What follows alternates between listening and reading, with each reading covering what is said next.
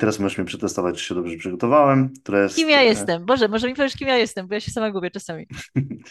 Z tego, co wiem, to jesteś fotografką na pewno e, pysznego jedzenia. Dobrze. Prowadzisz blog kulinarny, w którym piszesz o swoich... Kurczę, Łukasz, e, ostatni wpis specjalnie teraz sprawdziłam, szczerze mówiąc, tak minutę przed naszą rozmową, Mhm. był chyba w 2021 roku. Ja rzeczywiście prowadziłam tego bloga, ale po prostu brak czasu i, i, i natłok innych obowiązków sprawiły. A poza tym chyba wiesz, no jakby to był też jakiś tam etap w życiu, więc Mhm. on sobie wisi. Ja go bardzo lubię i lubię czasami spojrzeć sobie po prostu też przez pryzmat tego, e, jak było kiedyś, jak kiedyś podchodziłam do tego, czy się rozwinęłam, czy nie, jak się zmieniło moje, tak, tak generalnie chyba światopogląd i podejście do wielu rzeczy Mhm. bo na pewno się zmienił, ale niestety już z braku czasu go nie prowadzę, więc jest to taka, wiesz, takie trochę porzucone archiwum gdzieś tam w sieci, które nie ginie, ale, ale już go nie prowadzę i, i rzeczywiście ten Instagram mi bardziej służy do komunikacji e, Mhm. z moimi odbiorcami niż... Tam cię e, znalazłem. na No to super. Więc działa w takim razie. E, Czy po prostu robisz prawdziwy już biznes na jakieś blogerskie Pewnie, rzeczy? wszystko dla tylko- hajsu. No to powiedz mi w takim razie, czym się właśnie zajmujesz, jeśli to nie jest blog Mm. kulinarny. To nie jest blog. Bloga zaczęłam też prowadzić w momencie, kiedy odeszłam z kuchni. Trochę to było już symultanicznie, kiedy wiedziałam, że będę musiała zmienić po prostu pracę, bo fizycznie gdzieś tam zdrowie zaczęło szwankować, kręgosłup i tak dalej. Pracuję, ale A. już tak jak e, wtedy, czyli na pełen etat. E, Okej. To, to nie jest już praca taka, że wiesz, muszę po prostu chodzić na zmiany i, i cały dzień, czy tam paręnaście godzin gotować, tylko teraz, jeżeli już gotuję, to bardziej właśnie pop-upowo, gdzieś tam gościnnie, coś. To jest zupełnie inne gotowanie. To jest taka super przyjemność, kiedy idziesz wypoczęty, wychodzisz zmęczony, ale z super e, energią, ale nie masz tego codziennie, takiej, takiej ciężkiej fizycznej pracy, bo praca w kuchni jest bardzo wymagająca Mm, i o, po prostu trzeba naprawdę trochę zrezygnować z życia i osobistego, naprawdę mieć końskie zdrowie.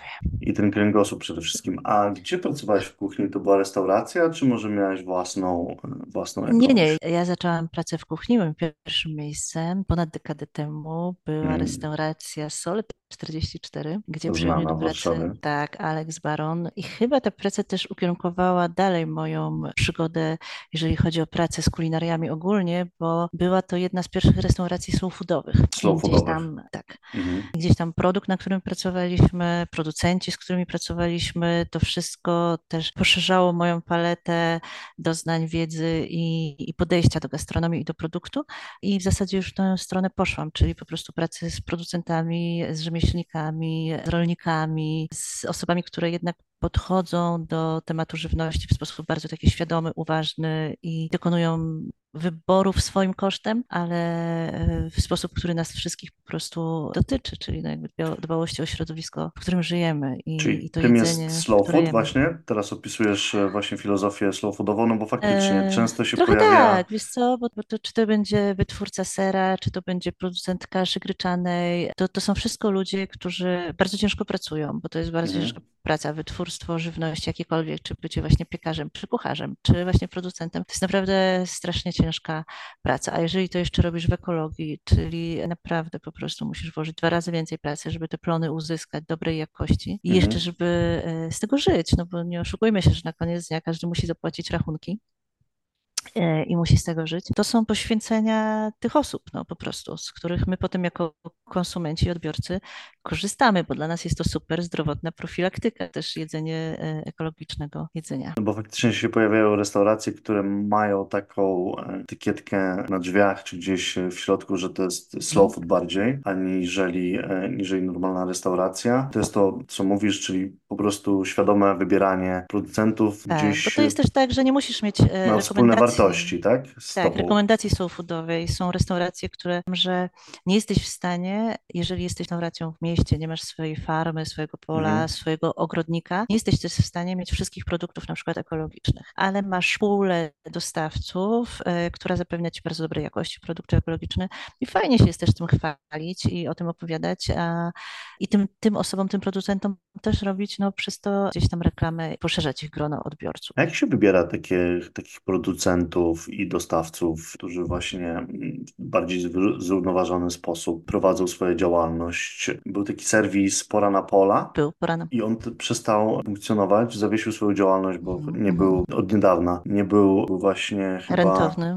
Ale ja się na pewno zgadzam właśnie, że e, to świadome wybieranie jest istotne, więc jeśli nie tam, to, to w jaki sposób e, ty czy osoby, z którymi współpracujesz, e, docierają do takich dostawców? No, tylko teraz, czy chcesz docierać do tych dostawców jako osoba indywidualna, czy jako restauracja? Bo to też, wiesz, są dwie różne drogi, bo w momencie, kiedy jesteś restauracją, mhm. to jesteś w jakimś regionie i w tym regionie zaczynasz szukać producentów, bo jednak ja nie jestem za tym, żeby wykluczyć wszystkie rzeczy, które nie rosną w Polsce, czy przyprawy i tak dalej, i tak. Natomiast fajnie skorzystać z lokalnych produktów i jest to na pewno wartość e, dodana i dla środowiska, i dla nas, bo też jemy zgodnie z sezonowością i z tym, jak nasze organizmy funkcjonują. No w Polsce jest teraz naprawdę parszywa pogoda, dzisiaj pada jakiś lodowaty deszczyk, jedzenie teraz po prostu awokado skropionego no nie zaspokoi naszych potrzeb, prawda? Może być trudne do znalezienia. Szczerze mówiąc, wolę na śniadanie wtedy zjeść e, niepaloną ekologiczną kaszę gryczaną z kropioną oliwą i solą mm. i to ociepla mnie, wypełnia mi po prostu brzuch i, i, i ogrzewa mi organizm. Jeżeli jesteś restauracją, to mm. znasz też swój region, w którym działasz. Nie wiem, mam teraz na przykład, e, ja pracuję z,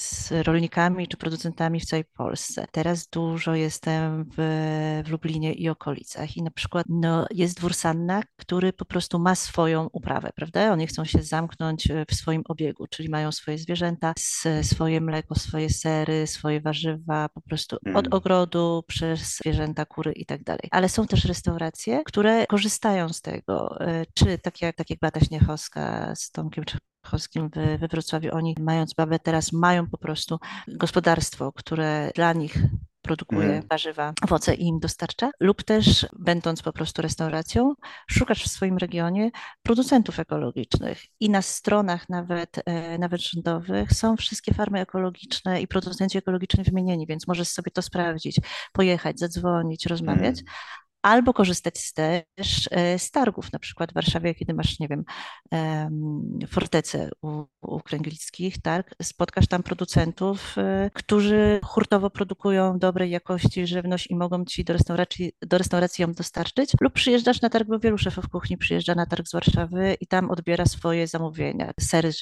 kuski, czy, czy po prostu warzywa, owoce, wszystko, czego potrzebują. Także tych mm. dróg jest wiele, każdy sobie wypracowuje własną, ale naprawdę uważam, że jako, jako kraj w Europie jesteśmy bardzo uprzywilejowani jakością jedzenia, jakie produkujemy nadal mhm. i cenami. E, ja pytam, bo mamy też taką, nasz biznes rodzinny polega na tym, bo w sumie się nie przedstawiłem tak naprawdę, możesz myśleć sobie skąd ja w ogóle jestem, co to za gość, więc my mamy w Warszawie e, sieć rodzinną, taką fast foodową trochę, którą jakby ja nie promuję tym podcastem, bo ten Aha. podcast robi w ogóle wielu różnych rzeczach i to nie jest tak, że ja promuję, ale, ale między innymi dlatego chciałbym rozmawiać z osobami, które... A jaka to jest sieć? To jest, bo ty jesteś z Warszawy? Nie, jestem z Łodzi. Z Łodzi, okej. Okay. Ale mamy... pracuję w Warszawie. Wczoraj wróciłam z Warszawy wieczorem. Mamy takiego kurczaka z Rożna na Dolnej, który jest na Mokotowie. Tak, tak, tak, tak, tak, tak, tak. I z to e, moi rodzice założyli 30 lat temu, tam w 90 Aha. którymś i z tego potem zrobiliśmy małą sieciówkę, bo mamy cztery takie punkty mhm. w tym momencie. Dwa w Warszawie i jeden w Piasecznie, jeden w Konstancinie. Też właśnie zastanawiam się i też chcę się uczyć po prostu, zapraszając takie osoby jak Pewnie. ty, no bo interesują mnie, ale właśnie pomyślałem też o targach, no bo my jeździmy, co prawda nie zawsze, ale, ale chyba tam właśnie, na tych targach można porozmawiać i się umówić jakoś, prawda, z tymi osobami. Się, tak. tak, chociaż akurat z ekologicznym drobiem w Polsce jest problem.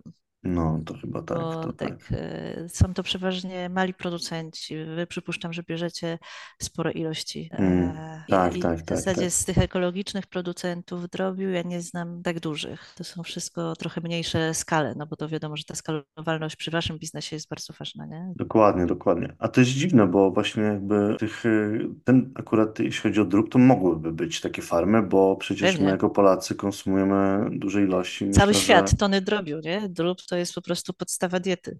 Dokładnie. Dok ale żeby też nie, nie przedłużać o tym, no obiecałem mojej koleżance, która, bo powiedziałem z kim mam dzisiaj nagranie, mhm. kawiarni takiej na dole, goszczę ciebie i obiecałem jej, że zadam ci pytanie, e, skąd fotografia kulinarna? Jak to się zaczęło? Dokładnie tak jak zaczęłam mówić, że odchodząc z kuchni, po prostu mhm. cały czas wiedziałam, że będę chciała pracować wokoło kulinarnych tematach.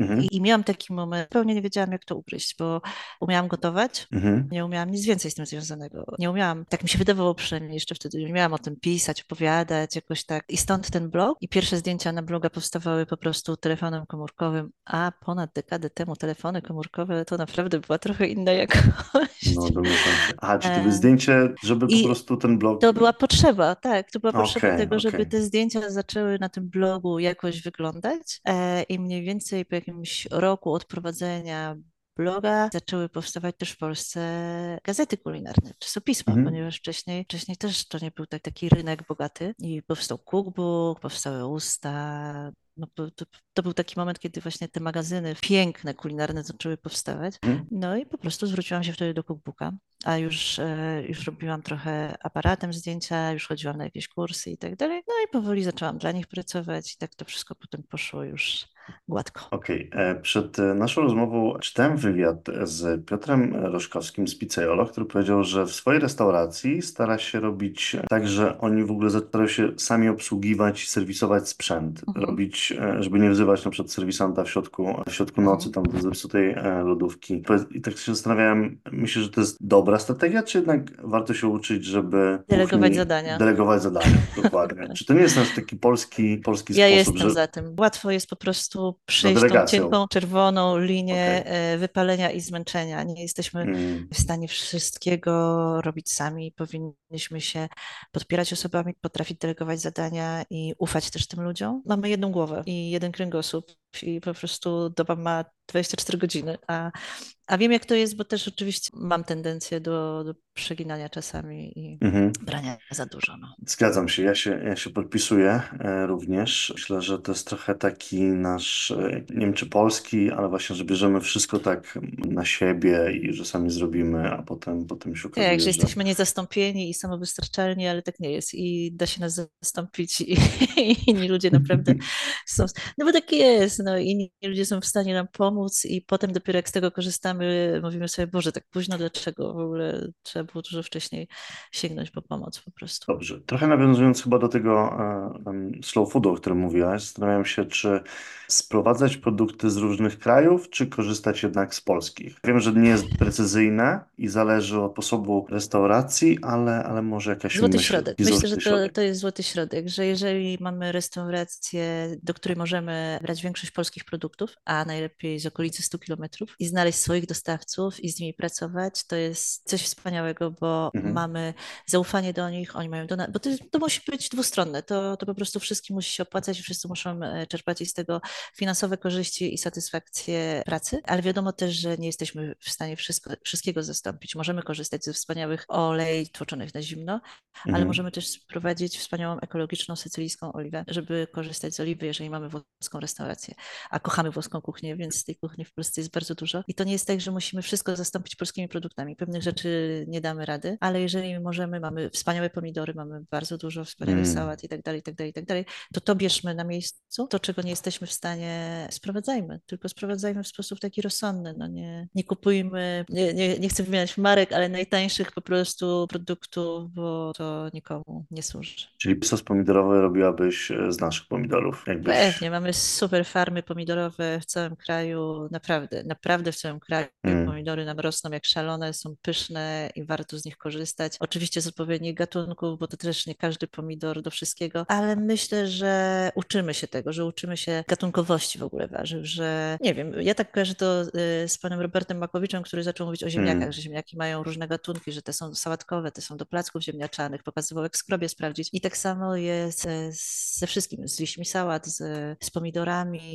gatunki sosowe, gatunki sałatkowe, e, to, to wszystko jest po prostu ta bioróżnorodność, której się uczymy i z niej zaczynamy korzystać, bo powstają też farmy i producenci świadomi tego. Mm, no ale są produkty, których trudno jednak, e, jak powiedziałeś, zastąpić. Ja przyszło mi na myśl na przykład sery, prawda? Jednak sery włoskie E, Co myślisz o tym? Da się? U nas w Polsce już robimy.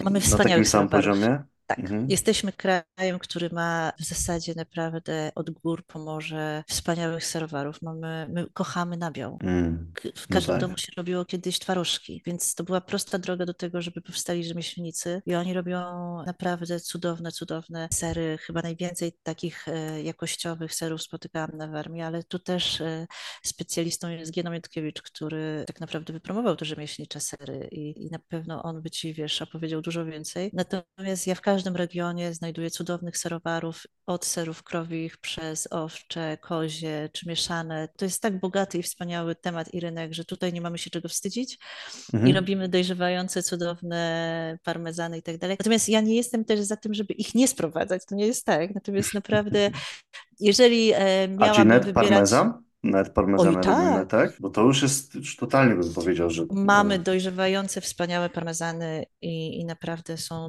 są cudowne, są w smaku genialne i, i mają tę konsystencję, tą kruchość, e, są wspaniałe jakościowo. Są oczywiście też kosztowne, Mhm. ale naprawdę są cudowne. Jeżeli miałabym wybrać deskę serów e, sprowadzanych polskich, wybrałabym polskich, bo to też jest po prostu to terroir, które mamy tutaj, i które lubimy i, i które jest w naszym gdzieś tam obrębie kubków smakowych i ta jakość za tymi ludźmi, za tymi rzemieślnikami idzie ogromna i wiedza, i praca i, i fajnie też jest ich wspierać. Bardzo mi się podoba, w którą stronę idzie ta rozmowa. Ja też e, e, gościłem, zaprosiłem Włocha z Sycylii do Polski i zrobiłem mu taki objazd właśnie po Mazurach i zaprosiłem do wielu knajp. e, Jadł Aha, pierogi, między innymi z gęsiną, gdzieś e, o w jednej z super. restauracji.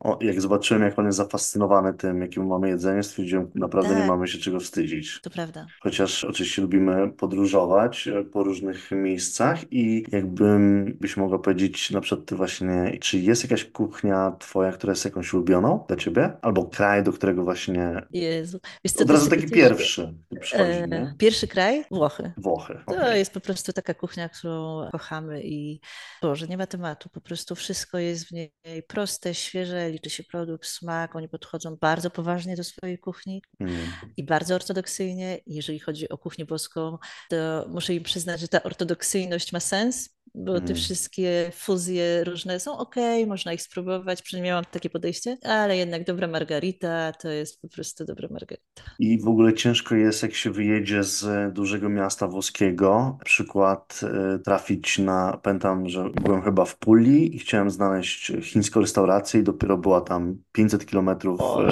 czy Bogu. 600, czy 600 ode mnie.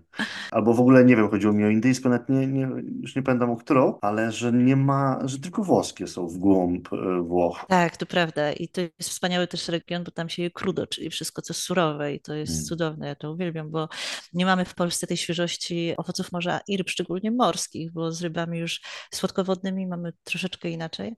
Mhm. Chociaż ich dostępność w centralnej Polsce też jest zachwiana. No to też jest bardzo, bardzo ciężki i długi temat ryby w Polsce. A jeśli Włochy, to na przykład e, o jakim regionie myślisz? No bo jak powiedziałeś, one, no jest tak to róż, róż, różnorodne są Włochy, że no, tak naprawdę w każdym regionie można znaleźć co innego do jedzenia. E, Tak, i, to prawda. I który jest twoim ulubionym na przykład? Chyba Apulia rzeczywiście, bo to jest region, Mhm. gdzie się je bardzo dużo właśnie surowych owoców morza i ryb i to jest takie moje jedzenie po prostu. Julia, Tak. jakbyś mi- miała tutaj podać jakieś danie, które jest twoim ulubionym na przykład? Karonzuni, czyli z jeżowcem. Mm, z to jeżowcem. jest, tak, tak, to jest, e, to jest ich takie popisowe danie w, w tym regionie. O, właśnie, już sobie przypomniałam, to jest Ricci, po polsku to jest Ricci i jest taka restauracja Riccilandia na Wybrzeżu, gdzie robią swoje kluseczki z tym jeżowcem i to jest po prostu coś wspaniałego. Jeżowiec, ja nigdy nie próbowałem, więc jestem totalnie... Jeżowiec jest super, ale on smakuje wszędzie inaczej. To jest tak, że jest to taki specyficzny owoc morza, który rzeczywiście lubi chłodniejsze wody. Ja go zawsze zamawiam i to obojętnie czy właśnie czy w Japonii, czy, czy we Włoszech, czy w Chorwacji, on smakuje naprawdę zawsze inaczej. Ale Okej. jest wspaniały. Po prostu dla mnie to Mm. jest taka kwintesencja smaku oceanu. Jak jesteśmy jeszcze przy Włoszech, czy myślisz, że moglibyśmy się tej ortodoksji trochę nauczyć od, e, od Włochów? E, Czy my za szybko nie właśnie nie wchłaniamy tych e, nowości z różnych... No bo na przykład ja jestem teraz w Hiszpanii i tutaj są tapasy. E, Są małe dania. E, I tak naprawdę, jak myślę sobie, to moglibyśmy na przykład też poeksperymentować wśród tej polskiej kuchni, czyli właśnie może jeść e, małe dania, nie wiem, jakieś mniejsze pierożki albo. Eks- E, Ale, ale my nie musimy szukać e, tego. mhm, My to mamy w, w swojej historii. Mamy e, przystawki, mamy to wszystko, co było podawane nawet e, w czasie komuny do wódki, czyli różnego rodzaju galarety, różnego bzik, rodzaju tatary, tatary. e, pasztety na zimno. To my, to my to wszystko mamy. Mhm, My to wszystko mamy, tylko to było naturalne moim zdaniem, że w momencie, kiedy e, wyszliśmy z czasu, kiedy nic nie było, zachłysnęliśmy się trochę innymi kuchniami, zaczęły mm, powstawać właśnie, tak jak mówisz, kuchnia, chińs kuchnia chińska, kuchnia azjatycka to była totalna nowość. I co z tego, że robiliśmy ją z polskich składników? Ona była dla nas wspaniała wtedy, prawda? Te wszystkie mhm, budy, które stały, to wszystko, no, no musieliśmy się zachłysnąć. No to było wiadome, że w momencie, kiedy byliśmy hermetycznie zamknięci, jak się otworzymy, to będziemy wszystko chłonąć jak gąbka, ale wydaje mi się, że przez te 20-30 lat to już ten okres nasycenia takiego i ciekawości minął. Podróżujemy też bardzo dużo, bardzo intensywnie. Nauczyliśmy się tych kuchni i myślę, że teraz zaczęliśmy bardzo e, szanować i wracać do tej kuchni polskiej, do kuchni domowej, e, że zupełnie to się zmienia. Takie mam wrażenie, że mhm, coraz bardziej to, co mówisz o tej ortodoksji, właśnie zaczynamy być tacy ortodoksyjni, że mm, pierogi z kaszą i z białym serem są przysmakiem znowuż, tak? mhm. Czy, czy te nieszczęsne ruskie, że, które już nie mogą się nazywać ruskie i tak dalej, No tak. ale zgodnie z tymi raportami e, żywnościowymi zdaje się, że pieróg był w zeszłym roku najbardziej komfort foodowym jedzeniem i najchętniej jedzonym. Mm, bo też e, myślę, że może nawet i zaczynamy trochę eksportować tej kuchni e, za granicę. W sensie coraz więcej widzę na przykład restauracji polskich gdzieś e, za granicą, więc to jest Myślę, że taki to też wynika z, z tego, że zaczęliśmy mieszkać za granicą. No tak, no podróżować. No tęsknimy, tak. e, tęsknimy za swoją kuchnią, szczególnie jeżeli wyprowadzamy się tak jak ty na dłużej. Nie wiem, Mhm. czy na stałe, ale na dłużej. No to czasami przyjdzie ci ochotę na twarożek z rzodkiewką albo, Mm, na kapustę kiszoną czy ogórka, nie? To jest to, że totalnie, po totalnie. prostu po jakimś czasie jedzenia tapasów, pysznej ośmiornicy i tak dalej, jednak, jednak gdzieś tam geny zawołają, daj mi kapusty. No w szczególności, że tutaj w Hiszpanii się nie kisi za bardzo produktów. Nie ma takiej... Nic E, się nie kisi, nie ma w ogóle takiej tradycji? jest kimchi, no ale to trudno nazwać Pańskie. dokładnie, więc takich hiszpańskich to, to nie wiem, czy coś jest. Też śmieliśmy się z moim przyjacielem w poprzednim podcaście, że w Polsce się kisi właśnie jako, że się kisi w sobie też, że się nie mówi tego, co się Tak, myśli. tak, tak. E, Skiszony, Właśnie skwaszony naród. No ale tak się mówi, nie? że jesteśmy skwaszeni. tak, jest No. coś takiego. No. Podsumowując, lepiej było, e, stwierdziliśmy, że lepiej kisić ogórki niż siebie. z siebie, to prawda, zdecydowanie. Ale mamy takie tendencje, tak, tak, żeby kisić w sobie pewne rzeczy. No. Tu nie ma też, ja na przykład nie jestem, nie jestem fanem gazpacho, jakby zupy i brakuje mi zup, brakuje mi zup. Lubisz? Tak, o Lubisz Jezu, uwielbiam. Chociaż trafiłem na jedną i ona mnie przekonała faktycznie, więc trochę, trochę mi się zmienia, Ja ale pomidory, wiesz, w każdej postaci. mm, I okej. grzanka z pomidorem i gazpacho. To, No, no, ale jednak żurek i wiesz, ja tu robię rosół często. A stosujesz jakieś e, diety? Masz na przykład takie okresy, że stosujesz na przykład, nie wiem, czy jesz mięso? Bo podejrzewam, że Tak i nie, ponieważ odpowiadając na pierwsze pytanie, nie stosuję żadnych diet. Uważam, że jednak dieta to jest po prostu sposób żywienia i Mhm, i jestem bardzo daleka od wykluczania jakichkolwiek produktów, w ogóle diet jakichś zrównoważonych kalorycznie, nie wiem, odchudzających, coś takiego, czy wysokobiałkowych i tak dalej, to, to zupełnie nie są moje klimaty. Stosuję dietę jako sposób żywienia i rzeczywiście po prostu staram się kupować produkty w jak największej ilości, bo nie, nie, nie jestem w stanie wszystkich, mieszkając e, w mhm, centrum Polski, kupić ekologicznych, ale kupuję te, co mogę ekologicznie, sprowadzam ze sklepów internetowych, sprowadzam od dostawców, których znam. Mnóstwo tych dostawców, których znam, ma już sprzedaż wysyłkową, więc można sobie mm, sprowadzić octy, kasze, mięso, sery, po prostu ryby. Naprawdę jest tego e, ogromne spektrum, więc e, dieta nie. Mięso jem e, bardzo rzadko i to tylko ze mhm. sprawdzonych źródeł po prostu. Czyli jeżeli jestem gdzieś, gdzie wiem, że y, jest to jagnięcina, która jest ekologicznie tam na miejscu hodowana, czy koźlina i tak dalej, z radością i przyjemnością ją zjem.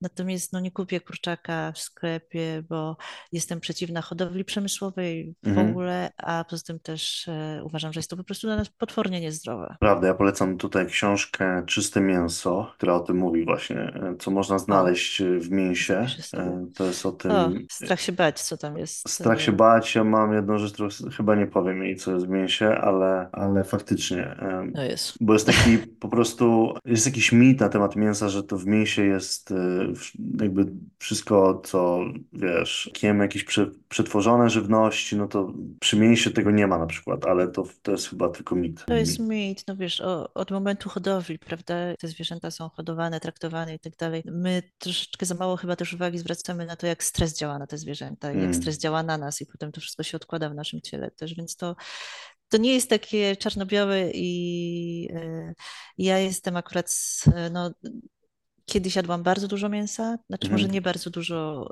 y, ogólnie, ale pracując nawet na Solcu, to była jednak restauracja mięsna i podrobowa też, więc y, to też było inne mięso. Też korzystaliśmy z innych miejsc, mięs, ale mimo wszystko było tam mięso. Natomiast później coraz bardziej zaczęłam odchodzić od jego jedzenia i teraz rzeczywiście sporadycznie mi się zdarza. Mhm. Natomiast też nie jestem taką osobą. Wczoraj miałam taką sytuację na sesji i po prostu Okej. ja też jestem osobą, która bardzo, e, bardzo mnie boli wyrzucanie ilości jedzenia, jakie ogólnie marnujemy i tak No. dalej. I kiedy robiłam wczoraj na sesji zdjęcia, zdjęcia polędwicy z jelenia przygotowanej, Mhm. e, to rzeczywiście ją zjadłam, bo ona i tak by poszła do śmieci i, i jakoś za bardzo mnie to bolało i był to mój obiad po prostu i tyle, no trudno. Była to dziczyzna, którą była już no, na talerzu i, i ciężko mi jest jednak pokonać ten próg tego, że to idzie do śmieci, no. Mm. Dużo, dużo, bardzo dużo, e, to prawda, e, No. wyrzucamy. I mówi się nawet, że gorsze od, je, od jedzenia mięsa jest wyrzucanie mięsa. W sensie, No. jak już się, jak już się ugotuje. A jednak przemysłowe mięso jest na tyle tanie, że kupują za dużo. Zdecydowanie nie, nie wiem, nie boli ich to po prostu finansowo, w związku z czym są wyrzucane i, i to jest okrutne, okropne. My mamy zasadę e, z Kasią, że no abstrahując od biznesu, który prowadzimy oczywiście, bo to, ja wyrosłem z rodziny Zostawmy bardzo to. mięsnej, z bardzo mięsnej rodziny wyrosłem i jakby u mnie się jadło tylko mięso i dopiero się jakby gdzieś poznaje inny świat, e, poznaje świat warzyw, to mamy zasadę w domu, że nie gotujemy po prostu mięsa, czyli, No tak, czyli ja w w domu domu ogóle tylko tak, w zasadzie nie gotuję w domu mięsa w ogóle, ale rzeczywiście kiedy idę do mamy i jest, wiesz, właśnie pieczony kurczak na przykład na niedzielny obiad, no to nie zrobię sceny i nie powiem, że co to jest i tak dalej, tylko po prostu zjadam z całą rodziną tego, tego kurczaka i, i tak to wygląda. No, natomiast sama w domu rzeczywiście e, nie pamiętam, kiedy kupiłam surowe, surowe mięso, żeby je ugotować. No dobrze, to, to wiemy już, jakie z mięsem jest. A jak jest na przykład, y, mm, też czytałem, ty i ja prowadzimy jakieś e, swoje gastronomiczne aktywności biznesowe i ja zauważam, że dużo jest takiej przemocowości w restauracjach. W sensie na przykład traktowania kobiet w taki sposób, który moim zdaniem trochę, wiesz, że kucharze, kucharki, albo kelnerki, albo... I tutaj też przychodzę trochę takich No. wartości, jakie masz prowadząc swój, e, na co zwracasz uwagę i na czym ci zależy. Normalnie wrzeszczę na ludzi, wiesz, stawiam. Mobbing jakby jak, Mobbing, jak najlepszy, bait i tak. wiesz, jest... Nie, oczywiście tak jest, no i to jest straszne i też e, nieraz byłam świadkiem pracując na kuchni takich sytuacji, nieraz mnie to spotkało, bo Mm, e, byłam filigranową, małą dziewczyną, którą łatwo było zrugać mhm, i rozstawiać po kątach. Do tej pory pracując jako fotografka w restauracjach też to widzę, ale uważam, że to się przez tę dekadę bardzo zmieniło i że mhm, zatrudnianie menedżerów czy właściciele, którzy zwracają na to uwagę, też uczy nawet tą starą gwardię, która była troszeczkę, bo to jest trochę tak jak e, fala w wojsku, prawda? My Mhm. to dostaliśmy, więc to samo przekazujemy i tak dalej, i tak dalej. Więc to po prostu w pewnym momencie trzeba zatrzymać. I myślę, że to się dzieje. Nadal myślę, że kobiety na kuchni mają ciężko mhm. i to z wielu powodów, ale też e, muszą pokazać, że, że więcej potrafią czy, czy ciężej pracować. Dlatego jest tak mało kobiet na kuchni, bo jest, wydaje mi się, że, że przed pandemią było dużo więcej kobiet w polskich kuchniach przynajmniej Mhm. i to dobrych szefowych kuchni, wyśmienitych wręcz, e, niż jest teraz po prostu. No właśnie, no bo z jednej strony mówi się, że to, wiesz, jest taki stereotyp, że to kobieta do kuchni. W sensie w małżeństwach, To jest prawda? stereotyp, tak, E, tak. to facet zarabia, kobieta gotuje, wiesz, jakby to jest bardzo, ja jakby ch- chciałbym to skrytykować po prostu, bo moim zdaniem to jest, e, e, to jest taki trochę, mm, no wyklucza też faceta z wielu czynnościach, sprzątanie. e, E, a ja się z tą zgadzam. Ja uważam, że to jest bardzo krzywdzące mhm, też dla mężczyzn, bo idąc na kolację do znajomych, bardzo wiele razy e, moi koledzy świetnie gotują, przyrządzają całe kolacje, dziewczyny się zajmują zupełnie czym innym i nikt, nikt nie widzi w tym nic e, mhm, zdrożnego, złego. Znaczy, myślę, że to już w ogóle przestaje być temat, że jeżeli mhm, to, e, to jest tematem, ale jeszcze inaczej, no wiadomo, żyjemy w pewnej bańce, żyjemy w bańce ludzi, którymi się otaczamy, w środowisku, w którym żyjemy. I może ja żyję w na tyle świadomym środowisku, że dla nikogo to mhm. nie jest temat, czy to jest kobieta, czy mężczyzna, po prostu obydwoje gotujemy, obydwoje sprzątamy, e, obydwoje mamy po prostu partnerskie relacje w domach. No, natomiast e, stereotypy, Mówisz, że jednak jest coraz mniej kobiet w kuchniach, w sensie to jest taka, zawodowych że kuchniach? czy po prostu jako Polsce, tak, szefowych, e, czy, tak, czy mówisz, że one bardziej na przykład robią jakieś pomocnicze? E, Nie, po prostu kobiety e, mhm, Przed pandemią było bardzo wiele restauracji prowadzonych przez kobiety, bardzo wiele szefowych kuchni, które mm, były naprawdę wyśmienite. Natomiast pandemia też, no wiesz, no, zaorała trochę rynek kulinarny ze względów finansowych i to i kobiety, i mężczyźni. Bardzo wiele osób nie wróciło do pracy na mhm, kuchni, bo jest to ciężka praca i albo się po prostu przenieśli do innych branż, albo też zostali w kulinarnej branży, ale gotują już trochę inny sposób. Bardzo modne mhm, stało się gotowanie jednak prywatne, takie po domach e, u kogoś tam, e, jakieś pop-upy, jakieś, wiesz, wydarzenia, coś. Trochę ten rynek się rozrósł na takie mniejsze, e, mniejsze działalności, a nie już tylko pracę w samej kuchni w lokalu. mhm. I tych kobiet obecnie w Polsce w restauracjach jako szefowych kuchni jest mniej, zdecydowanie niż było. Okej, rozumiem. Ja pamiętam, że mój szef kuchni to po prostu jeździł na ambulansie przez, w trakcie pandemii, tam sobie dorabiał No przykładowo. pewnie. I zastanawiałem się, jak wiele osób e, wróci do gastronomii e, po tym czasie, skoro oni już właśnie przeszli do innych, e, do innych, do innych prac. Mhm. No nie, no bo to jest właśnie tak, że wiesz, wrócić do takiej pracy, która jest tak ciężka, nie zawsze jest dobrze płatna, nie zawsze są umowy o pracę, wiesz, to Mm. jest, gastronomia to jest cały czas, i to nie tylko w Polsce, bo to jest na całym świecie, to, to nie Tak, jest, tak, wiesz, jak tak. nasza specyfika, tylko wystarczy spojrzeć na staże w restauracjach gwiazdkowych, na ilość umów o pracę na całym świecie, na to, ile godzin się pracuje na kuchni, bo to też jest Mm. inny temat, bo, bo też w restauracjach gwiazdkowych, jak, jak rozmawiałam, rozmawiam ze, ze znajomymi, to po prostu, no to jest często praca i wiesz, to są historie o rekordach, po 20 godzin, tyle czy tyle, to nie jest ludzka praca, prawda, bo w pewnym momencie po prostu ryjesz nosem o podłogę i tyle, no. No i w szczególności, że też wtedy, kiedy wszyscy mają wolne, ty pracujesz, tak? Czyli No święta, też. weekendy. Tak, ale to akurat uważam, że lekarze, tam wajarze, wiesz, jakby każdy Tak, tak, zawód tak. ma dyżury i tak dalej, to akurat jest taka, wiesz, no, No taka specyfika, trzeba się po prostu przestawić e, do tego. pracujesz w weekend, a weekend masz poniedziałek. I odbierasz sobie. E, tak.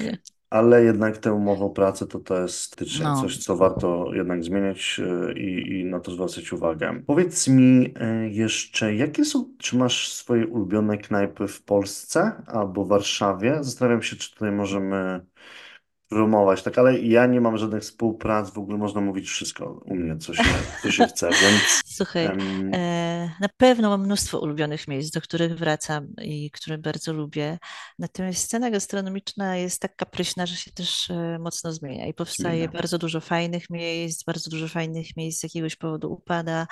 I często jest to to, o czym mówimy, czyli na przykład o tym, że miejsca e, z dobrą kuchnią, z fajnymi ludźmi są zarządzane też sposób przejrzysty i Mhm. etyczny, czyli na przykład zatrudniają wszystkich na umowę o pracę, płacą normalne pensje, normalną godzinówkę, odprowadzają podatki i tak dalej. I często okazuje się, że ten model przy gastronomii no jest ciężko e, Mhm. utrzymać po prostu, żeby był właśnie rentowny i takie miejsca też potrafią niestety upadać, prawda? Bo, bo starają Ej, się być O e, jakich przejrzyste i miejscach myślisz, jak e, konkretnych? No nie chcę mówić o konkretach, bo, bo, bo, mam W sensie te, tak... które lubisz po prostu, nawet już nie O, te, które lubię, dobra. Tak, tak, po prostu, które E, lubisz. No to wiesz, no to, to, ojejku, to jest trochę też tak. Że muszę Przez- pójść po prostu. Przez to, że wiesz, pracuję z wieloma miejscami, e, to też je lubię, bo znam ludzi i tak dalej. mm, Ale okej, dobra, to na pewno jeżeli chodzi o, o taką kuchnię międzynarodową mhm, w świetnym wykonaniu. Mm, Oprócz tego, bo wiesz, jakby pójście do restauracji to nie jest tylko jedzenie, to jest cały ten e, experience, doświadczenie tego, co, e, co dostajemy od wejścia do restauracji. I uważam, że tutaj się można uczyć gościnności. mhm. E, To jest na pewno Koneser Grill.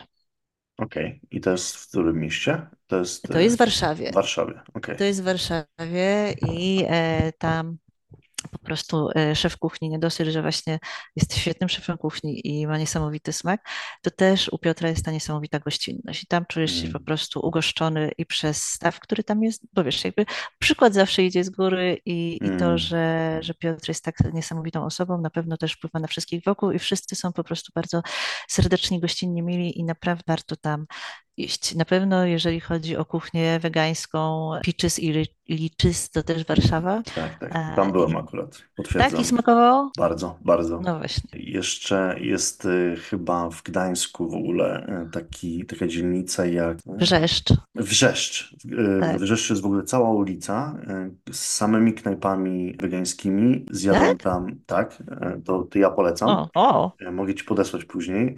Y, chętnie, bo jadę nad morze w sobotę. A, no to idealnie się składa. I tam jest y, knajpa, która y, zaserwowała mi najlepszego chyba wegańskiego kotleta. Myślałem, że kotlet to jest taka Wow, rzecz, właśnie której... kotlet, taka nuda, nie? Straszna nuda kotlet. Tak, ale że jej nie można zrobić, wiesz, w taki sposób wegański, no bo że to już zarezerwowane jest tylko Dla pod, mięsa.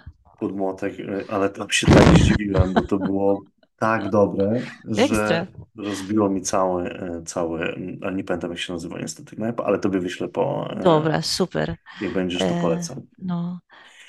Y, No No co, no na pewno moja koleżaneczka Walecka, która ma piekarenkę cała w Mm. mące i cukierenkę tonkę i fokę i tam uwielbiam po prostu, bo Moniki pieczywo jest uzależniające. No to jest Mm. straszne, bo kiedy przyjeżdżam do domu, przede wszystkim kłosa zjadam po drodze między Łodzią a Warszawą, a potem chlepiam jak ciasto, po prostu go kroję, smaruję masłem i jem i się nie Mm. można od niego oderwać, więc jest mnóstwo takich smaków. My mamy naprawdę świetnych szefów kuchni i szefowe i, i mamy mnóstwo świetnych miejsc na mapie całej Polski, gdzie, gdzie fajnie, jeżeli powstałaby właśnie ta turystyka taka kulinarna, że ludzie by jeździli między miastami, żeby właśnie tutaj zjeść e, to, tutaj zjeść tamto, pojechać e, nie tylko do gwiazdkowych czy polecanych restauracji, tylko po prostu kuchnię regionalną. My Mhm. mamy wyśmienite kuchnie regionalne, tylko mamy mało restauracji regionalnych, które serwują wyśmienitą jakość kuchni regionalnych, o, w ten sposób. Ale to, gdyby to zmienić, to się zmieni, bo to się zmienia w każdym regionie. To my będziemy świetną mapą do podróżowania, bo te nasze regiony się szalenie różnią, prawda? Od morza Mm. do gór my mamy totalnie różną kuchnię. To prawda, to prawda. Na Mazurach jest inna kuchnia. Na Warmii już jest inna, Mazury, Warmia, Mm. Kaszuby, y, Pomorze, to już są, y, to już są inne kuchnie. Potem po prostu, wiesz, palcem po mapie i mamy wyśmienitą różnorodność. Produkt. Jak, to jakie twoje, jakie są twoje ulubione dania z polskiej kuchni? Jakbyś miała właśnie wymienić Mm, kilka To jest takie przykład? straszne. Ja, ja tak właśnie tak jak mi zapytałeś Ciężko jest, ja e, wiem. kuchnię. Ja bardzo lubię jeść. Ja bardzo lubię Okej. podróżować. I to jest tak, jak e, powiedziałam Włochy, to potem powiedziałam, kurde, mm, a jednak Stany może, bo jednak dla mnie te Stany Mhm. to jest zawsze takie odkrywanie e, na nowo wszystkiego, bo tam jest jednak, Włochy, tak jak powiedziałam, są ortodoksyjne, prawda? Mhm. My, my jako Polacy mieliśmy zachłyśnięcie się różnymi kuchniami, ale to był ten taki, wiesz, e, z, chińskie warzywa na patelnię z sosem sojowym i mamy Mm. kuchnię chińską.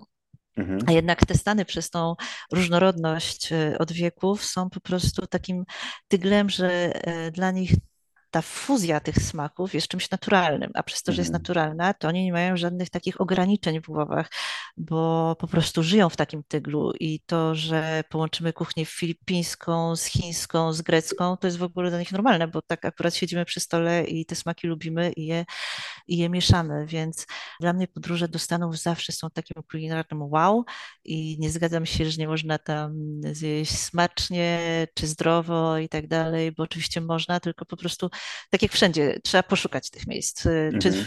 w Barcelonie też trzeba poszukać tych miejsc, prawda? To nie jest tak, że wejdziesz do każdej knajpki i zjesz wspaniałe tapas, tylko często zjesz po prostu turystyczne zmrożonki, paje po prostu, nie wiem, z makro na kilogramy zmrożonki, a trafisz też po prostu na wyśmienitą robioną na miejscu od A do Z. No. I to zajmuje dużo czasu, żeby znaleźć dobre, e, dobre knajpy, ale właśnie jak mówisz o Stanach, to ja wyczytałem w Twoim nawet e, blogu e, Boże. takie zdanie, że jeśli mogłabym odbyć tylko jedną podróż, to wybrałabyś Nowy Jork. Kulinarnie? Nowym Jorku? No, no, kulinarnie. To teraz bym odpowiedziała inaczej. Chociaż oczywiście ten Nowy Jork e, zawsze po prostu, ale to z wielu powodów, no bo rzeczywiście e, nowojorskie muzea, nowojorska Mhm. kuchnia, to wszystko i ludzie na ulicach i, i, i wszystko, co tam się dzieje, po prostu tak fascynujące dla nas, że ja tam z, z radością wracam zawsze nawet po drodze gdzieś na kilka dni, jak mogę zrobić pit stop, to chociaż na chwilę, żeby, żeby się przejść e, i pooglądać sobie Nowy Jork po prostu. Mhm. E, I rzeczywiście jest tam mnóstwo wspaniałych miejsc, do których chciałabym jeszcze iść i są miejsca marzenia i są po prostu może kiedyś.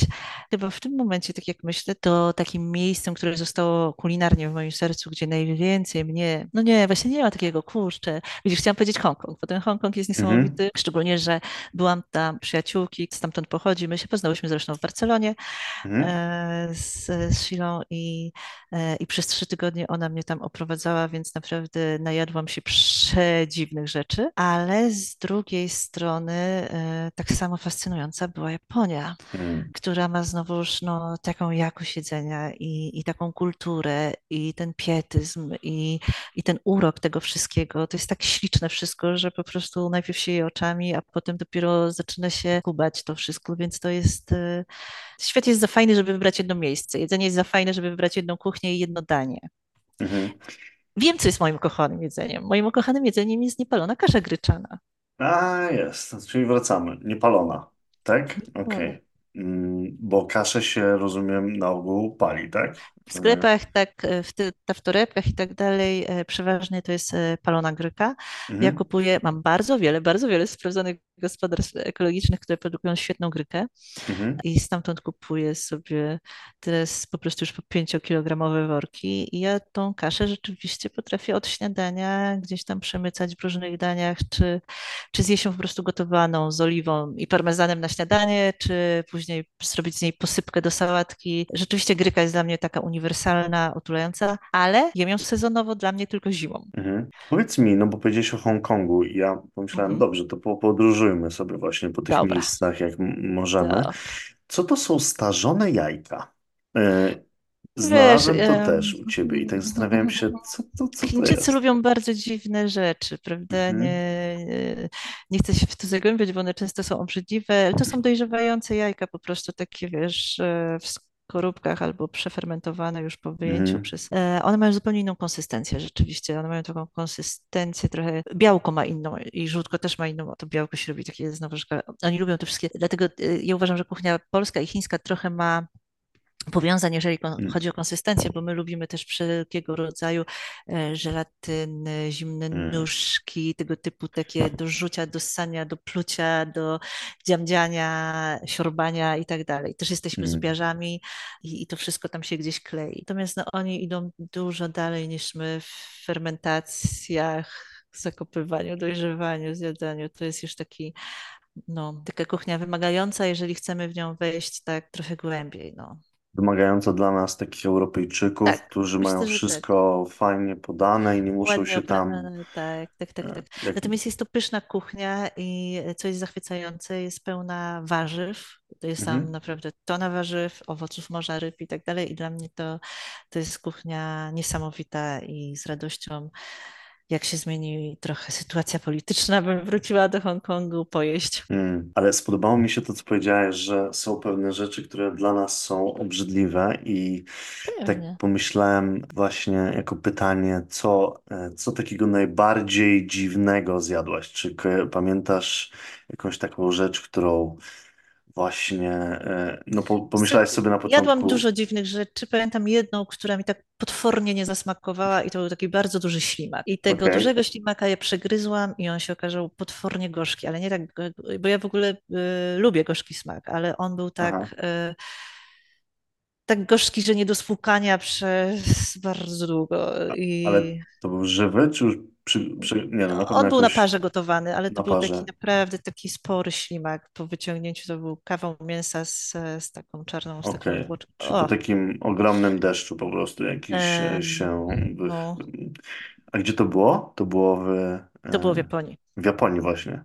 To było w Japonii. Japończycy też e, potrafią zjeść dziwne rzeczy. I czym się charakteryzuje taka kuchnia właśnie japońska? Bo ja nigdy nie byłem, dlatego też tak dopytuję po prostu, bo może kiedyś e, mi się Kurczę, kuchnia uda japońska jest pojechać. wspaniała, ale to znowuż, to jest tak jak wiesz, ja jestem bardzo daleka od generalizacji czegokolwiek, bo to jest tak jakbyś Mhm. sobie powiedział, czym się charakteryzuje kuchnia polska i teraz czym? Tym, No że mamy tak. ryby słodkowodne, czy że tak jak kuchnia łódzka jest z czterech kultur, czyli mamy bardzo dużo słodko-wytrawnych smaków, bo mamy żydowskie Mhm. wpływy od rodzynków, migdałów i tak dalej na bogato, przez rosyjskie, różnego rodzaju Mm. blinczy. No, wiesz, jakby to jest tak ciężko powiedzieć, czym się charakteryzuje. Dla mnie to, co mnie najbardziej zachwycało w kuchni japońskiej, Okej. to była różnorodność Mhm. I te wszystkie japońskie śniadania i szkatułki po prostu, te pudełeczka podzielone na, wiesz, 20 malutkich e, przegródek i Mhm. tam masz, wiesz, troszeczkę kimchi, kawałek omlecika, kawałek e, trzyglony prażone. To wszystko właśnie mnie zachwycało, bo ja dużo bardziej lubię e, zamówić całą kartę przystawek niż jedno danie główne, bo lubię popróbować, lubię małe Mm. porcje, lubię tapasy, lubię tego typu rzeczy,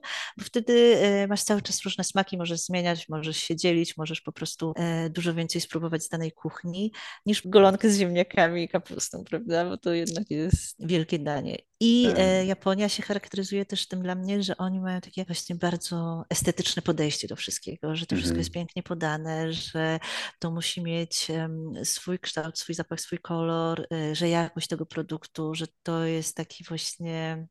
Widać szacunek do produktu i do swojej pracy też. Mm. To jest fajne. To jest fajne. Bo Ja my nie też szanujemy swojej pracy za bardzo. Okej. Myśl, może gdzieś tam nie, nie doceniamy, myślimy, że nie jest, e, nie jest właśnie tak e, w porównaniu z innymi, Zobacz, przecież wydaje. e, od niedawna mówi się szefowa kuchni, szef kuchni i tak dalej. Przecież to była kucharka i kucharz, prawda? To, to, wszystko, nawet nomenklatura się po prostu musiała zmienić, e, no Mhm. bo kucharka to jest takie deprecjonujące i nie, po prostu Jest tak, jest tak. No, bez no, kitu. Teraz jak o tym mówisz, to zacząłem myśleć, że jest trochę pe- pejoratywne. E, jest, Kucharka to takie, jest. że ci po prostu coś No, tam, coś wiesz, tam. pani z podstawówki, co mokrą szmatą w ciebie rzuci, takie, to jest, no tak, jakieś takie, Tak, tak. No, no, ten szacunek do kucharzy, kucharek mógłby być większy. E, To Mógłby być prawda. większy, bo e, taka pani nawet w szkole podstawowej po prostu karmi nasze dzieci, nie? Gotuje im po prostu Jaka to jest ważna funkcja w ogóle bardzo społeczna, ważna, prawda? tak,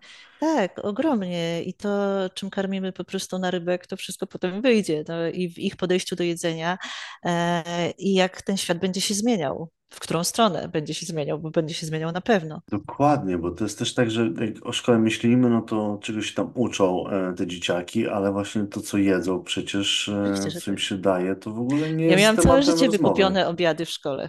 Ja je bardzo lubiłam. Naprawdę. No ja też, ja też, ja też, to prawda. Po prostu dla mnie trzeba było gotować, jak byłem dzieckiem, jak dla wojska. Czyli cały, cały garnek, ja jakby jadłem nałogowo. A powiedz mi jeszcze, Tajowie, tutaj e, Gajowie. e, doczytałem się, że oni jedzą kilkanaście razy nawet dziennie, tak? Mhm, E, mhm, że ich Tak, porcje często są niewielkie, ale gdzieś tak. zharmonizowane w smakach. I Ty- Kuchnia tajska rzeczywiście jest dla nich, e, znaczy kuchnia w ogóle dla, dla Tajów jest bardzo mhm, ważna, taką jest ich identyfikacją wręcz I, i to też jest fajne, bo to też świadczy o narodzie, prawda? I, I ten sposób, w jaki oni jedzą. Natomiast to też jest od północy na południe bardzo różna kuchnia. mhm. Czy, no dobra, bo, bo mnie tak strugasz, jak mówię, właśnie jak Sorry. się charakteryzuje, w sensie nie, słusznie, no bo No bo, to bo idzie w to jest, taką wiesz, na generalizację, północy, no, tak. a ja jestem przeciwna wszelkim generalizacjom, bo, Mhm, bo tego tak się nie da, no bo to jest tak, że jak mnie zapytasz, jak ja, właśnie jaką miałam dietę, zupełnie inną zimą i zupełnie latem. Teraz jem kaszę, e, dzisiaj zrobiłam e, surówkę z czerwonej kapusty na obiad i mam kapustę stożkową kupioną i jakieś ziemniaki i tak dalej, a latem jem zupełnie inaczej. Latem prędzej mhm, zrobię gazpacho, chłodnik i tak dalej. I, I tak jak mówię, kuchnia łódzka jest zupełnie inna niż kuchnia mazowiecka na przykład, prawda? mhm, Niż armińska czy belska. No to mhm. nie można generalizować. Wiem, wiem, wiem, ale to jest też piękne, że w Polsce akurat y, mamy te jeszcze, bo ona one trochę się zmieniają i łagodnieją, ale cztery pory roku. I nasza kuchnia, jak właśnie zapyta mnie ktoś z Zgadza się. zagranicy, no to się charakteryzuje tym, że w danym okresie jemy coś innego. I to jest, to jest jednak niezwykłe, no bo w takiej Hiszpanii susza całkowita, Tak. wiesz, te pory roku. Cały rok gazpacho, cały rok krokiety z bacalao i po prostu... Tak, A tak, tak. A jednak u nas to się zmienia i to jest, y, tak. ta różnorodność jest piękna, mm, myślę. Tak, no to są takie hasła, które e, aż po prostu są tak wyświechtane, że ciężko je powtarzać, ale ta sezonowość jest Mhm. naprawdę u nas wspaniała, no, i jest bardzo Mm. ważna i ja jestem cała za tym, żeby jeść sezonowo, bo właśnie tego nasze organizmy potrzebują. No, tak jak mówię, no to, to nie jest, e, to nie chodzi o to, żeby jeść cały rok awokado, to nieszczęsne, które też jest przykładem takiego właśnie degradacji po prostu przyrody, no bo ta bioróżnorodność jest bardzo ważna. ile trzeba jednak, aby e, takie awokado przywieźć, prawda, do, do, do Polski. ile trzeba, żeby je wyprodukować, bo ta hodowla Mm. awokado to jest karczowanie ogromnych powierzchni lasów, bo ono jest po prostu na całym świecie tak chodliwe i tak popularne i stało się takim, e, wiesz, no po prostu superfoods, Mhm. że to nawet nie chodzi o zużycie wody, tylko o, o ilość karczowanych e, lasów, która, która jest pod produkcję awokado, no i to jest jednak kiepskie. Warto. Ja w ogóle teraz też n- na przykład nie za bardzo e, kupuję łososia. Łosoś jest sam w sobie też sprowadzany, po prostu Norwegia, e, Słuchaj, Skandynawia. ja żegluję po morzach i byłam na, znaczy nie, nie byłam, tylko przepływaliśmy Mhm. obok farm u- łososiów takich przemysłowych i te, te łososie rzeczywiście to jest tak, że no niestety w tych klatkach, bo są ch- hodowle kontenerowe, klatkowe i tak dalej, taka ilość tych ryb umiera i one tam leżą na dnie, to jest, to jest rzeczywiście straszne, no i ta, Mm. ta karma, którymi się karmi, więc po prostu, no niestety, jeżeli chcemy jeść dobrze i mieć jakikolwiek wpływ na to, w jakim środowisku żyjemy, to te wybory, jakich dokonujemy na co dzień w kupowaniu tej żywności, to są wybory, które wpływają na całą naszą planetę. I to, ja wiem, że to są jakieś takie górnolotnie brzmi i tak dalej, ale my wybieramy tym portfelem, my wybieramy tym, co jemy, tą naszą dietą codzienną. Mm, To jak się rozwija po prostu przemysł e, i gospodarka, no bo to, to po prostu nie, nie kupując awokado codziennie, kupując kaszę gryczaną, wspieramy lokalnych producentów i rolników i, i, i to zupełnie inaczej po prostu potem funkcjonuje cały przemysł, prawda? No, to są nasze wybory, te drobne wybory, które globalnie po prostu działają. Mm. Super, że o tym mówisz i no, dobrze się tego, tego słucha i o tym, e, żeby o tym pamiętać, e, czyli po prostu lokalnie jakby kupować. Najlepiej, szukając lokalnie, no bo my naprawdę mamy rolniczy kraj cały czas, y, kraj, Mhm. który po prostu produkuje bardzo dużo żywności i, i nie jest problemem jej znalezienie.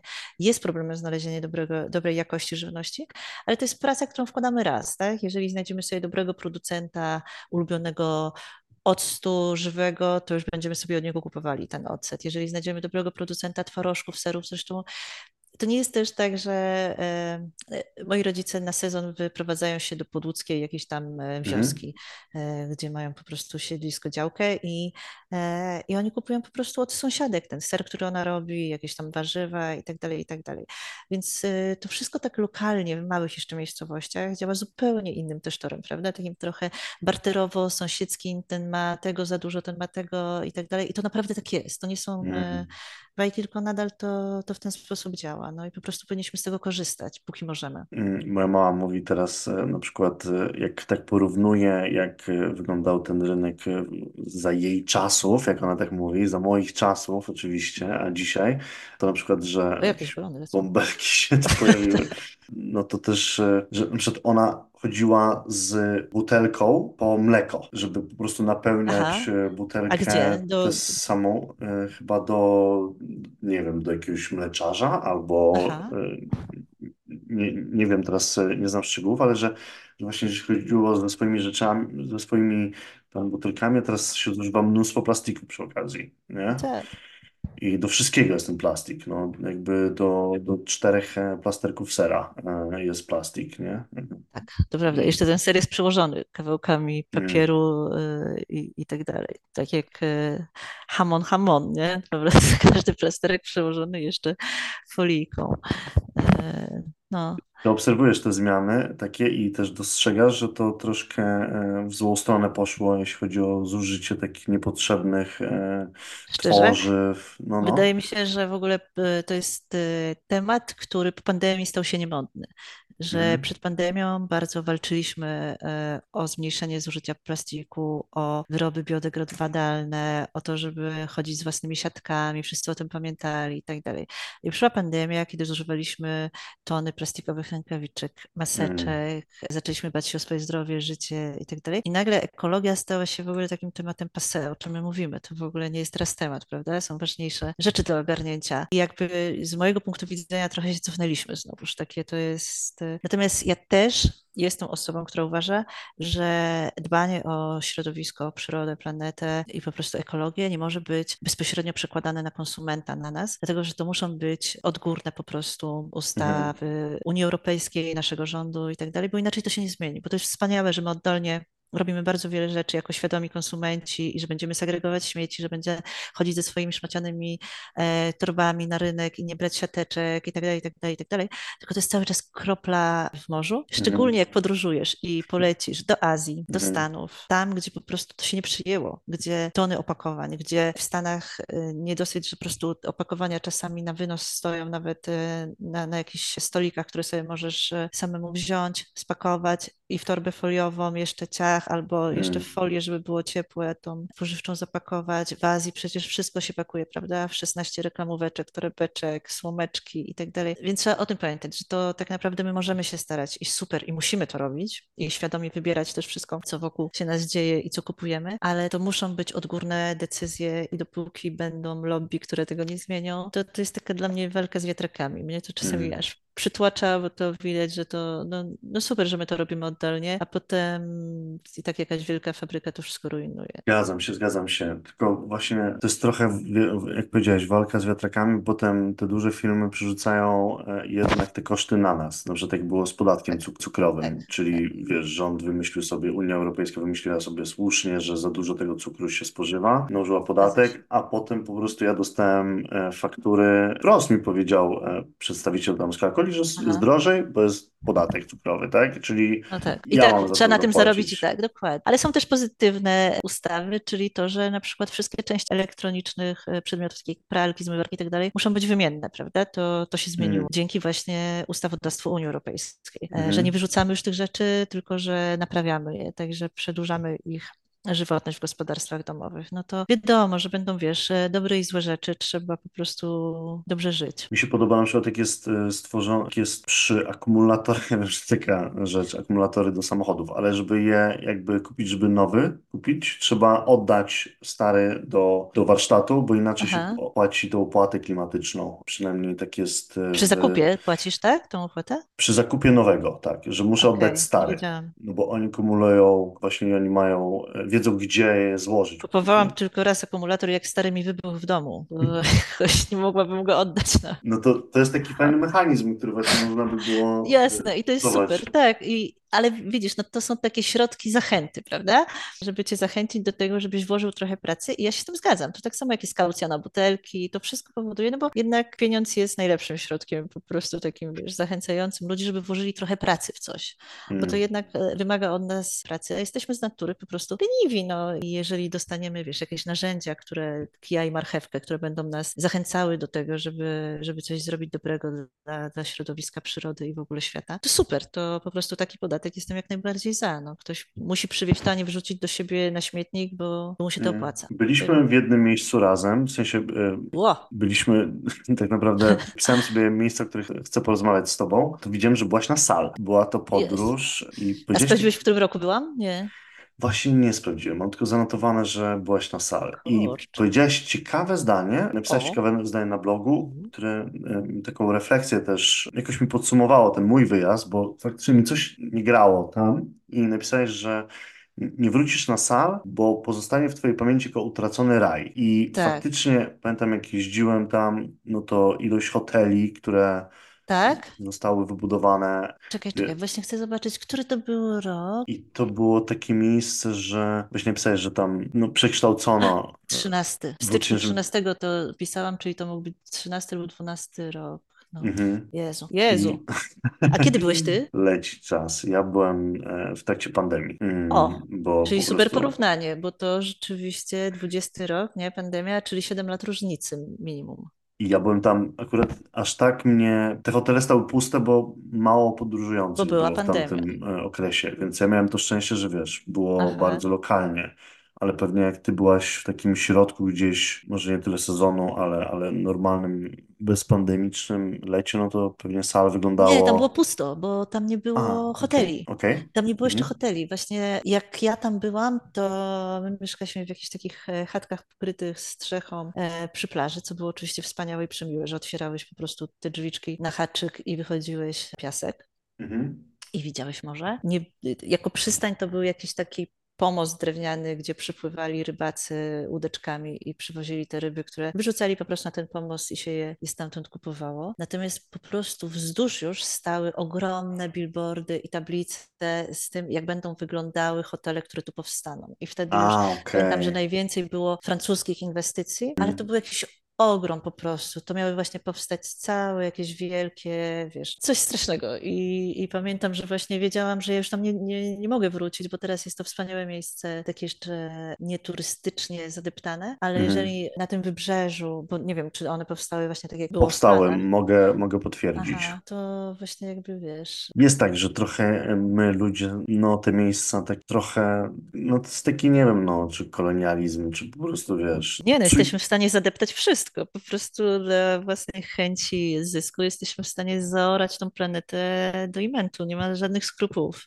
I to, e, ale to widać bardzo, wiesz co, ze względu na swój wiek miałam mhm. dużo szczęścia odkrywać te miejsca właśnie jeszcze niezadeptane, tak jak Sal, bo ostatnio e, rozmawiałam z koleżanką, która wybierała się do Meksyku i po jej powrocie mm. rozmawiałyśmy. E, ja w Meksyku byłam jeszcze wcześniej. Mhm niż 13 rok i na przykład e, ja byłam tam z moją przyjaciółką z plecakiem, podróżowałyśmy mhm. sobie, jeździłyśmy e, z plecakami. E, byłyśmy jeszcze na studiach, więc naprawdę miałyśmy pstro w głowie. Mhm. I byłyśmy między innymi w Tulum, gdzie w Tulum nie było nic. Były jeszcze. Jeszcze mhm. nie było nic.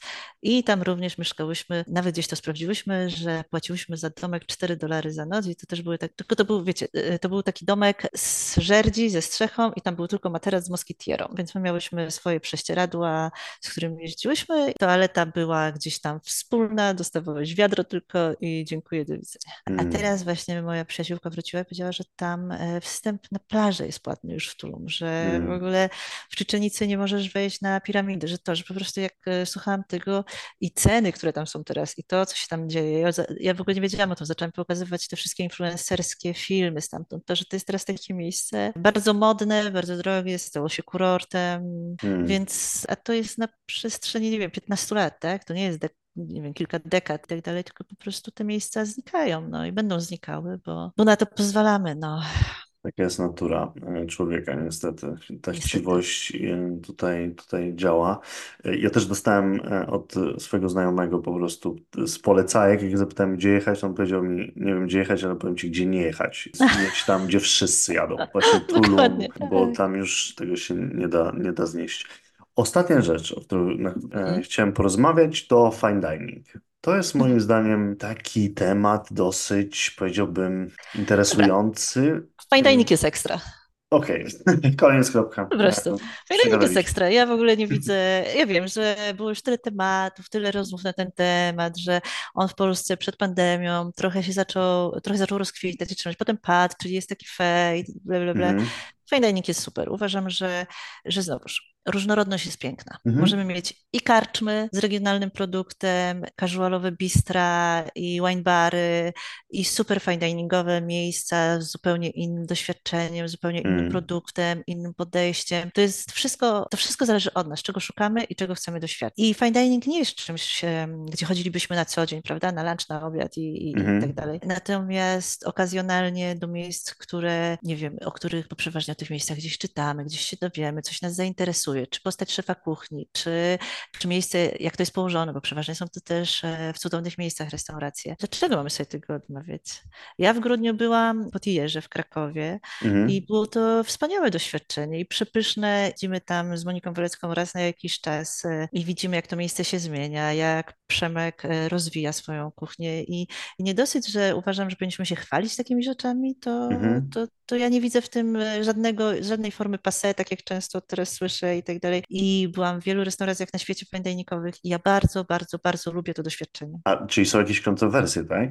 Bo ja nawet nie wiedziałem, że są. E, To chciałem po Mm, nim pogadać, ale są. rozumiem, że się od o, gdzieś e, No, od odchodzi. pandemii tak, są różne teorie, że się nie przyjął, że to, że tamto. Natomiast no, ja uważam, że to jest takie też zamykające nas Mhm. na pewne doświadczenia, bo, bo lubimy różne rzeczy. Każdy z nas na szczęście jest inny i każdy z nas odnajdzie się lepiej w jednej czy w drugiej sytuacji. Natomiast ja bym się nie zamykała na żaden rodzaj restauracji, na żadną kuchnię.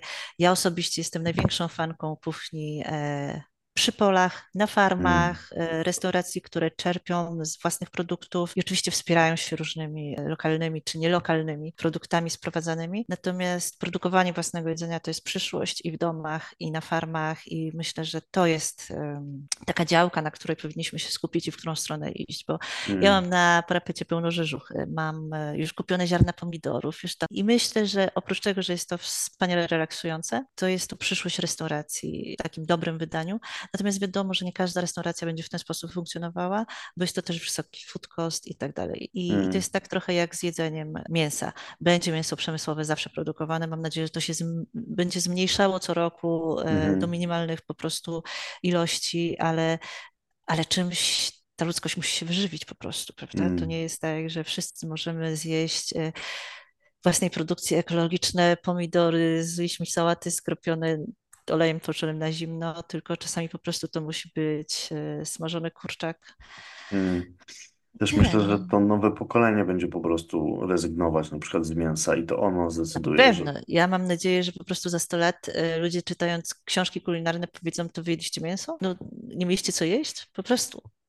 Możliwe, możliwe, że tak się skończy. Em, Tak, bo no, to jest, wiesz, trochę takie bestialstwo, no i, i, i ja jestem cała za tym, żeby od mięsa odchodzić. Mamy, szczególnie naprawdę w Polsce mamy taką ilość wspaniałych produktów, y, mamy fasole, kasze, warzywa, naprawdę to jest y, takie bogactwo, że to nie jest mm, problem gotować bez mięsa. To nie jest problem, to jest po prostu przestawienie się, y, przestawienie myślenia, przestawienie głowy, sposobu po prostu w jaki tej diety nieszczęsnej, która też to słowo dieta stało się, wiesz, synonimem tego, mm, albo odchudzamy, albo nie wiem, budujemy masę czy coś tam. To jest po prostu sposób naszego żywienia. No i, i w momencie, kiedy przestawimy się, że nie musimy zjeść tego boczku do jajecznicy, po prostu, no możemy sobie ukroić pomidora. e, bo jeszcze byłeś w Stambule i ja też O e, tak, planuję Stambul po prostu wspaniały. jechać e, chyba w tym roku. Boże. Oczywiście, no tej tureckiej kuchni Turecka kuchnia nie No. jedno ma imię, właśnie, więc jeżeli uda Ci się zarezerwować e, miejsce w neolokalu, koniecznie też. Właśnie i widzisz, i sprawdź Mhm, sobie nawet na Instagramie, jak te dania wyglądają i tak dalej. Bo ja nie wiem, na przykład, czy Ty jesteś fanem fine diningu, czy lubisz bardziej mhm, takie,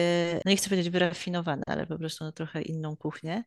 Turecka kuchnia, szczególnie w Istambule, bo ja rzeczywiście chyba w Turcji oprócz Stambułu nigdzie nie byłam. Także to są jedyne moje doświadczenia, ale jest to miasto, no, które łączy dwa kontynenty. To widać, że masz od kuchni po prostu takiej street foodowej, przypysznych muli faszerowanych ryżem na moście, wiesz, jakichś sardynek smażonych po prostu w reściach, grzanek z mm. muszczkiem, bo oni jedzą bardzo dużo muszczków w różnej postaci. Tak. Mm, mm, Muszczków, wow. mm, Ale to są tak. muszczki. e, Wiesz co, ja jadłam jagnięcy móżdżek tam właśnie taki zamarynowany na zimno Mm, podany na ciepłej grzance i to było przepyszne, to było przepyszne.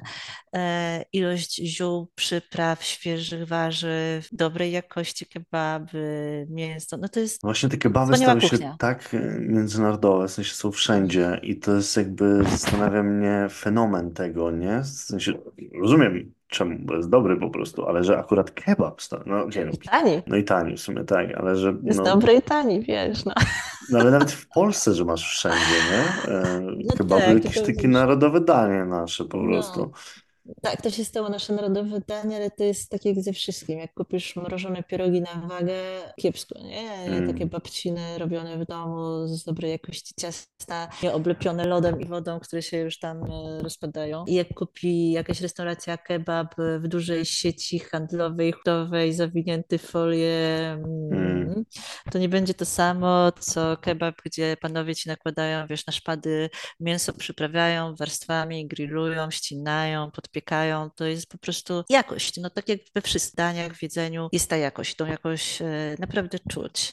mm, E, I, I to jest tak, że ja bardzo dużo też gotuję w domu i zapraszam gości. I często są to ludzie niezwiązani z gastronomią. Na szczęście, bo nie możemy tylko się obracać w gastrobańce. mhm, Ale kiedy przychodzą do mnie goście i zjedzą ekologiczne produkty właśnie, to jest fajne, bo to są proste dania, ale są zawsze zaskoczeni i zawsze są pytania. Ja nawet nie mówię na początku, co to jest i tak dalej, ale to jest zawsze takie, a co to jest za fasola? okej. Więc tą jakość po prostu jest łatwo wyłapać, prawda? Mnie chodzi o to, że Mm, nawet nie, nie siedząc w tej bańce, nie, nie znając tych produktów, jesteś w stanie po prostu po prostym daniu stwierdzić, czy, czy ten produkt jest super, bo ci to po prostu dużo bardziej smakuje. mm, prawda, I tak prawda. właśnie jest z kebabem, więc myślę, że w Istambule pojesz pysznie, Mm. po No to prostu. nie mogę się doczekać w takim razie. No. Dobrze, dziękuję bardzo za tę Ja rozmowę. również. E, Rozmarzyłem się, zgłodniałem na pewno. To Jak muszę musisz kiedyś razu. opowiedzieć coś o Barcelonie, bo ja ja w Barcelonie byłam ostatni raz na studiach też, Jezus No Maria. to wpadnij tutaj do mnie Z i zapraszam, bo ja z też e, radością. poznałem na błędach, co prawda, bo musiałem do wielu knajp e, złych pójść, zanim trafiłem do tych No dobrych. pewnie.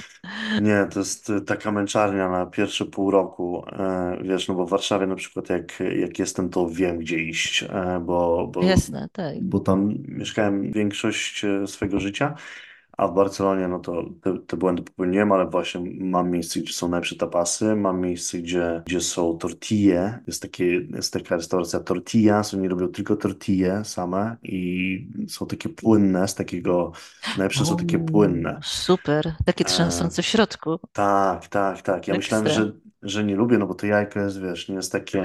A czy w Barcelonie, w Hiszpanii zwraca się uwagę na jakość jajek? My zwracamy. No bo wiesz, S- e, różnie jest, prawda? We Włoszech jest naturalne, że oni kupują te w większości produkty regionalne i wiedzą, no oprócz e, od rolnika i tak dalej, ale one są oznakowane, wiedzą skąd, bo oni dbają o to. Francuzi cały czas mnie zachwycają, jakie mają podejście po prostu do produktu również. Jestem ciekawa, czy Hiszpanie też poszli w tę stronę, czy jest to bardziej Tak, tak, rozumiem. Ja, ja myślę, że, że, że zwracają. Co prawda pomyślałem w pierwszej kolejności o piekarni francuskiej, którą tu mamy, bo tam kupujemy jajka. francuskie? Okej. E, I bo oni mają po prostu na wejściu taki regał swój i tam można te jajka e, u nich kupić właśnie ekologiczne. Można popodróżować sobie po Katalonii też. Bardzo dużo jest takich rynków, takich mniejszych, lokalnych, bo u nas w Polsce jednak ten rynek, jak się idzie na bazar, to mi się kojarzy taki, że jest w sobotę, ale że jest taki, że jest dużo, że jest w jakimś pomieszczeniu, Tak, a to tak. jest, a to jest na przykład w mieście. Wiesz, na, na jednej Mhm. uliczce jest 10 stoisk, Super. Każda dzielnica ma swój i to nie jest tak zrobione, że to jest coś wyjątkowego, tylko to jest po prostu na ulicy, której na przykład w Konstancinie, jak mamy, mamy lokal, no to tam jest bazar i tam jest, wiesz, taki parking Mhm. ogromny, tam trzeba jechać gdzieś daleko. No tak, wyprawa to jest tak. Dokładnie, wyprawa. A tutaj jest, y, no tak jakby, nie wiem, Warszawie na Ursynowie stał po prostu bazarek, który się gdzieś, o, te osoby się mm, rozstawiają i to są właśnie tacy katalończycy gdzieś z regionów dookoła i mają swój nabiał, swoje sery, swoje jajka, swoje... I Super, tam, i tam chodzę. I, super. Tam można tego na pewno dużo... Też są dumni ze swojej katalońskiej, e, ze swoich katalońskich produktów, myślę. nie wątpię, w dumę ich to nie wątpię. A kiedy najlepiej przyjechać w takim razie? By nie było turystycznie za bardzo? By już było na tyle ciepło, żeby się wygrzać po polskim przednówku? E, No to myślę, że może kwiecień, maj, maj, pewnie już cieplej, albo To wrzesień. jest dobry pomysł. E, Albo Wrzesień, bo już się troszkę, troszkę tam po wakacjach ochłodzi, no bo na przykład sierpień tutaj jest, nie da się żyć. E, Jakby ja wracam do, wracam do Polski na, e, na całe wakacje. Tak? E, Tak, tak, wracamy. No z tego powodu właśnie, że to jest już za gorąco i no i z jakichś tam naszych biznesowych rzeczy, e, że tak powiem. E, W sensie jakoś tak na wakacje. No Polska jest Mm, piękna w wakacje po prostu, a jest Pewnie. jest troszkę, troszkę mniej, jest ciemniejsza w zimę. Z, no, wrzesień. E, Zapraszam. Tak, e, Kasia po prostu, e, moja dziewczyna ma tyle Mhm. polecajek tutaj z e, Super. setki, e, gdzie można, gdzie można Wspaniale. zjeść. Więc jak To będziecie mieli okazję, e, Na pewno się wpadajcie. wybierzemy do Barcelony. Dobra, bardzo dziękuję. To jesteśmy umówieni. Dziękuję bardzo. E, Trzymaj się. Trzymaj się. e,